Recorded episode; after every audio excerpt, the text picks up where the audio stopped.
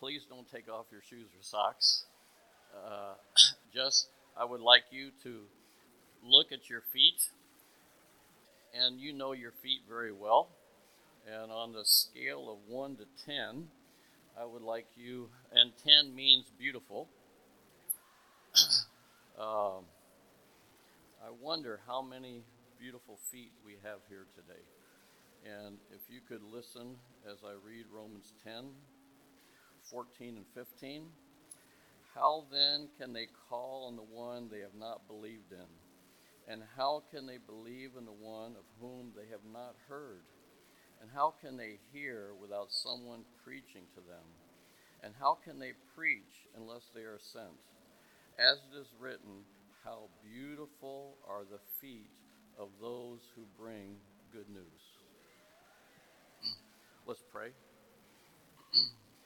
Lord, we're here only because of your grace and mercy and because someone had beautiful feet and they shared the good news. And Lord, we pray now that you will take your word and your Holy Spirit will speak to us in a way that will cause us to be more the people who do your will and think your ways and not our ways.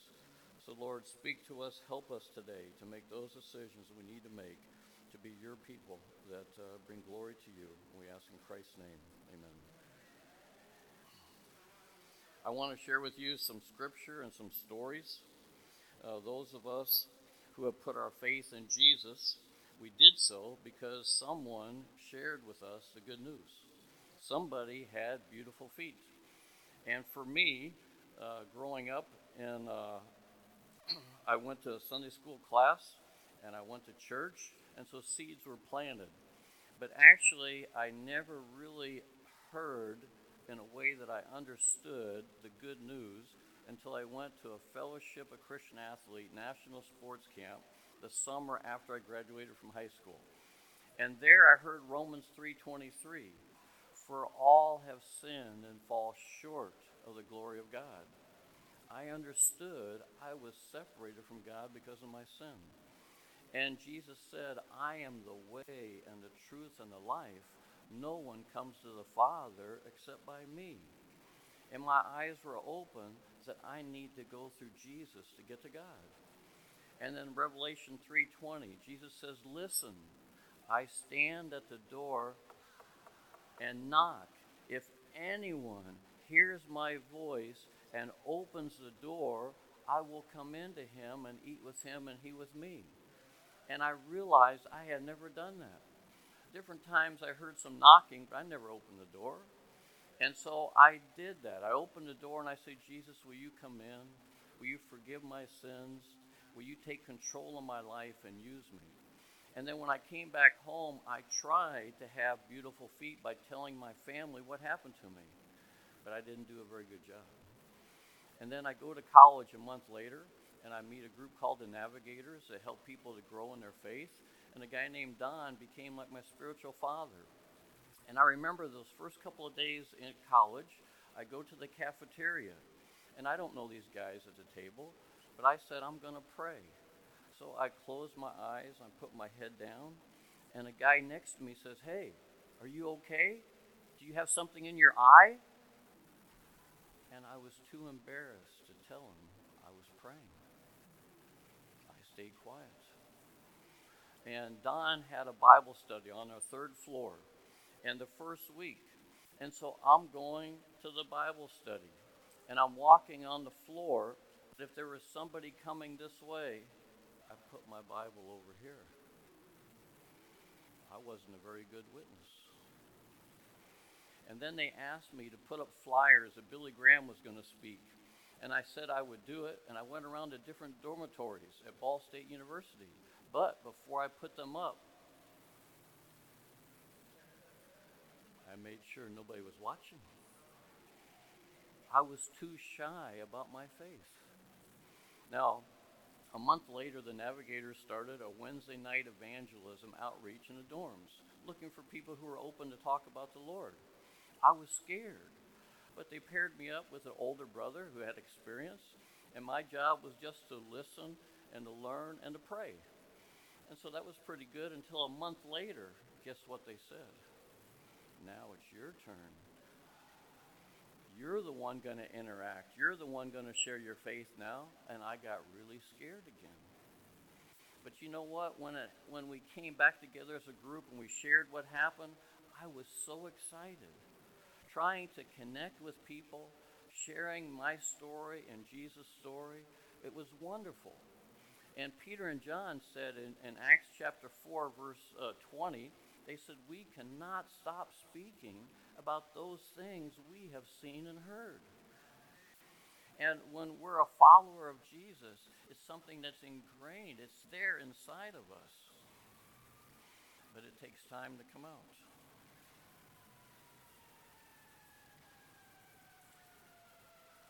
Also, I realized very quickly you only can share what you know. You can't share what you don't know. And so God gave me a hunger for when I had quiet time in the morning, when I would do Bible study, and there are verses that I said, I want to learn these verses so then I can share with people. And, you know, you think about like the, the guy who was born blind. You can also share what you know. And he was, he was very simple. He hadn't been to Bible school, he wasn't a theologian. And he simply said, I was blind, but now I see. And he told everyone that Jesus was the one who healed him. And so when we put our faith in Jesus and we become one of his followers, and Jesus said in Matthew chapter 4, verse 19, Follow me, and I will make you fishers of men.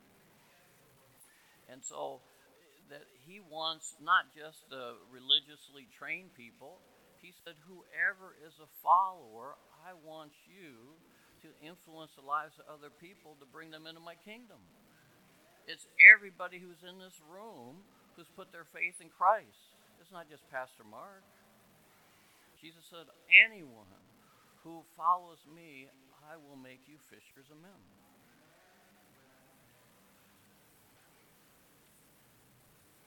Question is do we want to acknowledge him? Jesus said in Matthew 10, verse 32, and when I see someone share their faith, I always share this verse with them.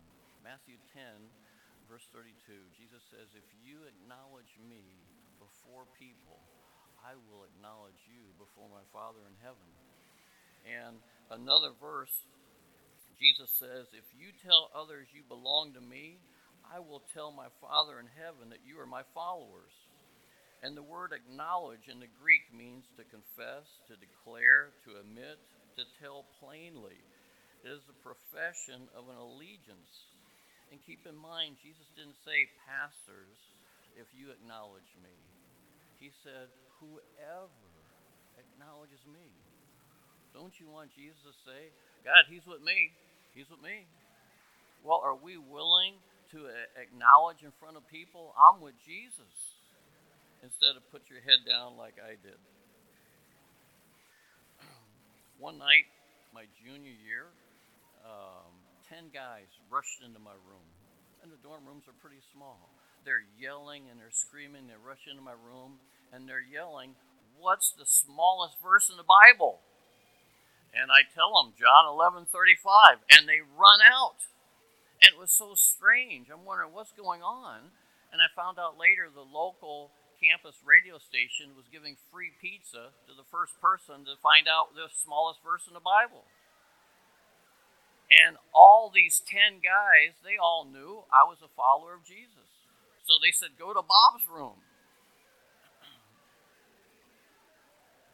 Later, my junior year, five guys who got drunk every weekend. They didn't get drunk during the week, we got classes, but they got drunk every weekend. These five guys came into my room and they said, Bob, what do we have to do to go to heaven?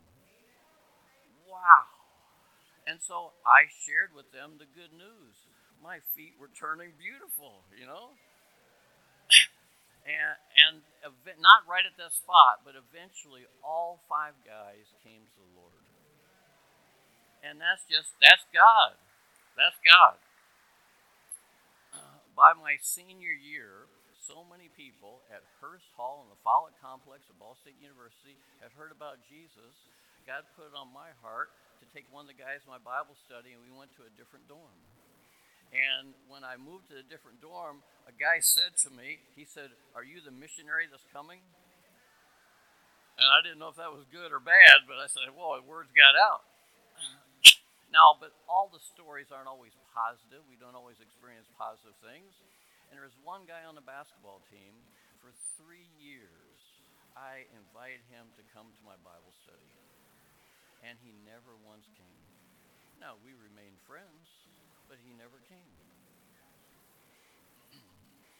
when I graduated, when I went for my graduation, that I thought, well, it's a, there's thousands of people that were graduating, and it's going to be a long ceremony. So God put on my heart to bring this track.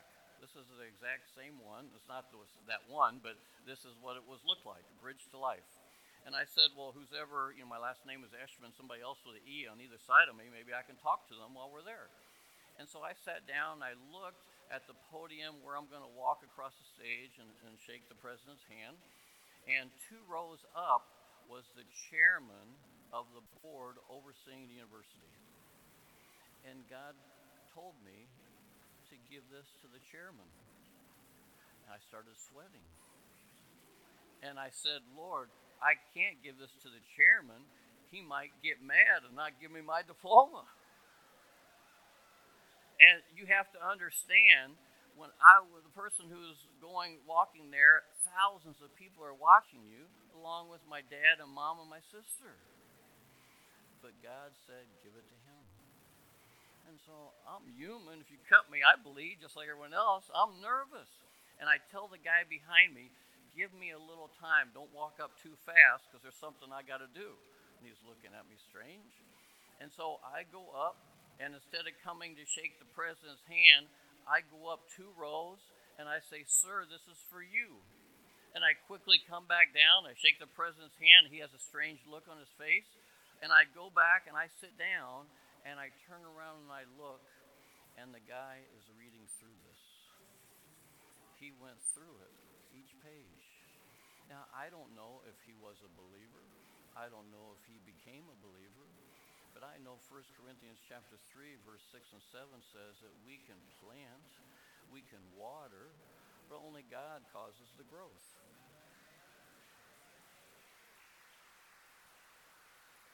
After I graduated, I lived in an apartment with a bunch of navigator guys, and this one guy, Pat, and I shared a room with a bunk bed. And so we're in bed, ready to go to sleep, and all of a sudden Pat says, Oh man. I said, What's the matter? He said, I forgot to tell anybody about Jesus today. So he got out of bed, put on his clothes, he went to a local bus stop, found somebody and shared the good news, and came back to bed. And Pat had made a commitment tell somebody about Jesus every day. Now, you, you say, well, he clearly has a gift of evangelism. And you might say, Bob, I don't have that gift.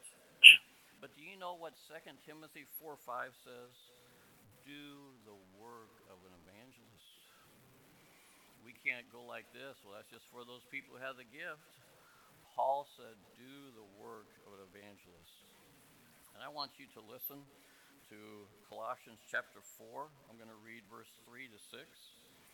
And pray for us too, that God may open a door for our message, that we may proclaim the mystery of Christ pray that I pro- proclaim it clearly as I should. Be wise in the way you act toward outsiders. Make the most of every opportunity. Let your conversation be always full of grace, seasoned with salt, so that you may know how to answer everyone. Now we know that Jesus told the apostles to be witnesses in Jerusalem, in Judea, Samaria, and to the ends of the earth. But in Acts chapter 8, they're all still living in Jerusalem. Now listen to verse 1 in chapter 8. Until a great persecution broke out against the church in Jerusalem, and all except the apostles were scattered. Verse 4 says, Those that had been scattered preached the word wherever they went. And again, I don't want us, when we hear preach, you think of someone out of the pulpit who's been trained to do this. That word preach in the Greek actually just simply means tell or share or proclaim. All of us can tell things. We tell things all the time, things we shouldn't tell, you know. And yet it, it, says, those who had been scattered. These are some of my heroes in the Bible. We don't even know their name. Those who had been scattered talked about Jesus wherever they went. They had beautiful feet. I lived in Colorado Springs for a year where the Navigator headquarters are to get training. And I volunteered at a boys' club in kind of a rough area town. And there were prostitutes that hung out right on the corner of this boys' club. And I would see cars go by and people would yell, You're going to hell, and just terrible things they say, these ladies. And I said, Somebody should share with them. And I asked some of my friends, and nobody wanted to. And I had people praying for me, and I would never suggest a guy do this on their own. But I went, you know, during daylight times and I tried talking to them about the Lord, and they weren't interested. So I thought, what are they interested in? And it's not sex, it's money. And so I said, well, let me see if I can talk to them about what Jesus has to say about money. And guess what? They were very interested. And so you try to connect with people. When I went to Egypt, 90% of the people in Egypt are Muslim. So at first I thought, what does the Quran and the Bible say in common? And let me start off a conversation that way. And then when I find people that have more interest, I can share more scripture with them. And when I went to Ethiopia, I would play ping pong and pool and basketball, and I became friends with guys. And then we'd go out and we'd have tea together, and I would share my testimony. And many of these guys are Orthodox background, but they don't have a Bible So when I saw they had more interest, I'd get them Bibles, and we would go further. First, uh, 1 Corinthians chapter 9, verse 22 says, I try to find common ground with everyone, doing everything I can to save some. In Chicago, where I go to a dry cleaners, uh, the owner is a woman from Mexico. And as I'm going regularly to this dry cleaners, getting conversations, as I'm taking my clothes and picking up, found out she had a young son. So I told her when my kids were young, I got this book that had Bible stories, and I would read it to them. And she's from a Catholic background. And you know, when I told her that, you know what she said? Said, Could you get me this book? And so I went that same day, went down to Moody Bookstore, and I got her the same book. And she told me for years she read those stories to her son. And I go to a guy to, who cuts my hair from Albania. And Albania used to be a communist country. And we became very good friends. I got him a Bible in his language, and we have discussions together that are mutually encouraging, you know. And uh, Psalm chapter 93, well, first I, uh, I want to ask you a question. Would you would you raise your hand if you know what this is? If you know what this is, would you raise your hand? And if you don't, then maybe you got to get better glasses. All right, thank you. All right. And so when I went when I went to Morocco, when I went to Morocco, and every large city, Fez, uh, Marrakesh, Casablanca, they all knew what Coca Cola was. I went to small towns, they knew what Coca Cola was. I went to villages. In these villages, they knew what Coca Cola was. In less than a hundred years, people desire to make money have made Coca Cola known. But do you know, in over 2,000 years, followers of Jesus haven't made him known there Do you hear what I'm saying? People made Coca Cola known everywhere in Morocco, but Jesus' followers have yet to make him known.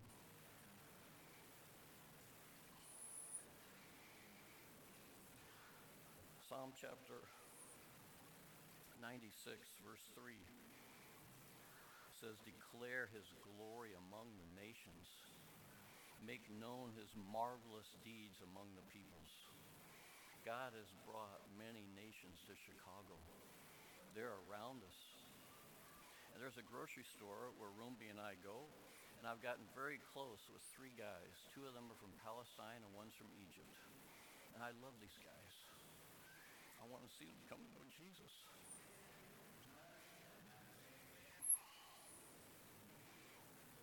Now, most people who come from a Muslim background, a Buddhist background, or a Hindu background, they hear the word Christian and they think it's negative. Even many secular people today, the word Christian is a negative word. I don't know if you've noticed today intentionally, I never said that word. And the word Christian is only in the Bible three times. The first time is in Acts chapter 11, where outsiders said they were first called Christians in Antioch.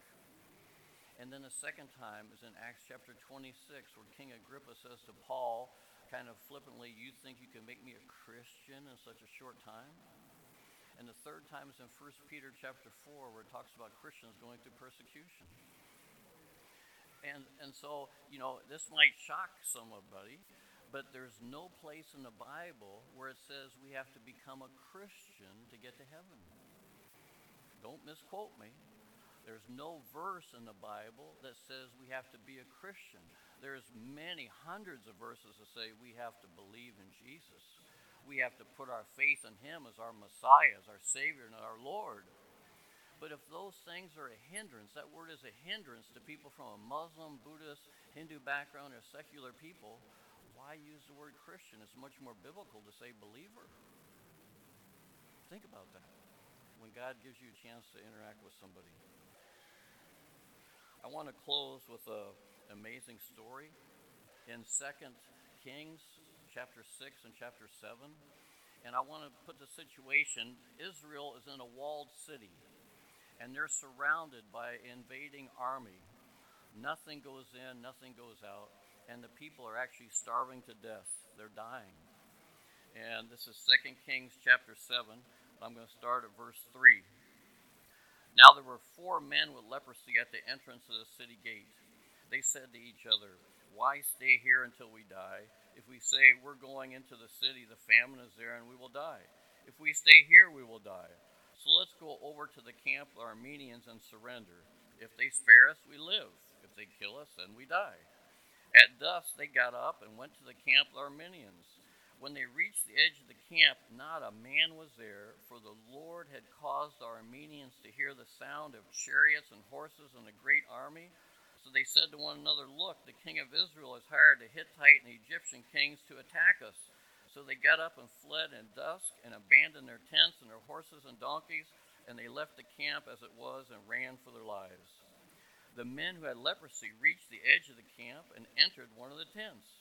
They ate and drank and carried away silver, gold, and clothes and went off and hid them. They returned and entered another tent and took some things from it and hid them also. Verse 9 they said to each other, We're not doing right. This is a day of good news, and we're keeping it to ourselves. If we wait until daylight, punishment will overtake us. Let's go at once and report this to the royal palace. At first, these men heard and experienced the good news. They were overjoyed. Somebody with leprosy getting all the food and drink and clothes and gold you could have. That's a miracle. Then they go in another tent, and then it hit them. We're doing wrong. We have this message, and we're keeping it to ourselves. Now, if you have put your faith in Jesus, you're born again, you're a new creation, but you really haven't been telling people about Jesus, I want to invite you publicly to come forward and to make a commitment to the Lord. That you want to acknowledge Him before people. If you can say, Yes, Bob, I want to tell my family, I want to tell my friends, my coworkers, people I run into regularly, I want to tell them about Jesus more than I have. Would you come forward now? And I will pray with you.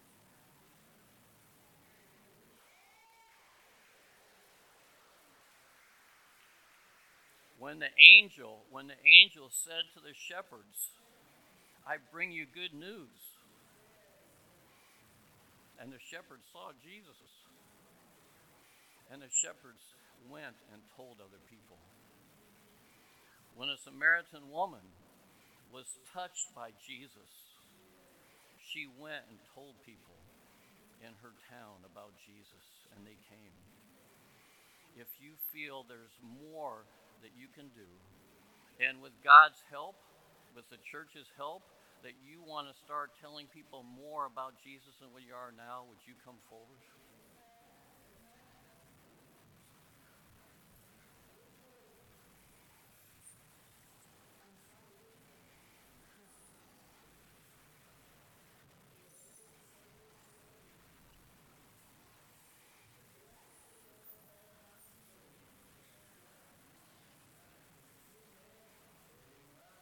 I don't why God wants to use us, someone who's messed up as me, but He does.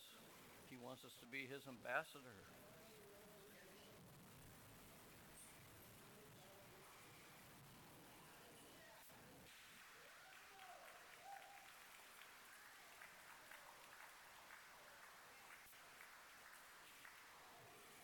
Let's pray together.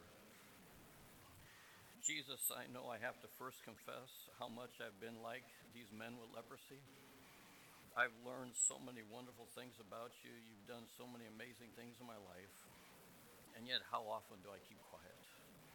And Lord, so we confess that before you. You've given us a tongue to talk and to share this good news. Help us, Lord, to be your light, to be your testimony. Help us, give us wisdom not just to run around saying something that's, that's not wise. Give us, as Paul asked, an open door that we know this clearly is what you want us to do to share with this brother or sister, with this worker, with this person at the grocery store, in a taxi. Lord, loosen our tongues. And Lord, we pray that each of us will fill ourselves with your word even Jeremiah, when he said, I tried not to speak of him anymore, but his word was in my heart like a burning fire, shut up in my bones. I couldn't hold it in anymore. So, Lord, use your word to stir us, to share the good news to people that are lost, that are hurting. Jesus, you said the harvest is plentiful, but the workers are few. Allow us, Lord, by your grace and mercy, help us to be workers in your kingdom with you. We want to bring you glory. We want to help you, but we need your help, Lord. And we ask this. Use us, Lord. Use us. Help us. In the name of Jesus. Amen.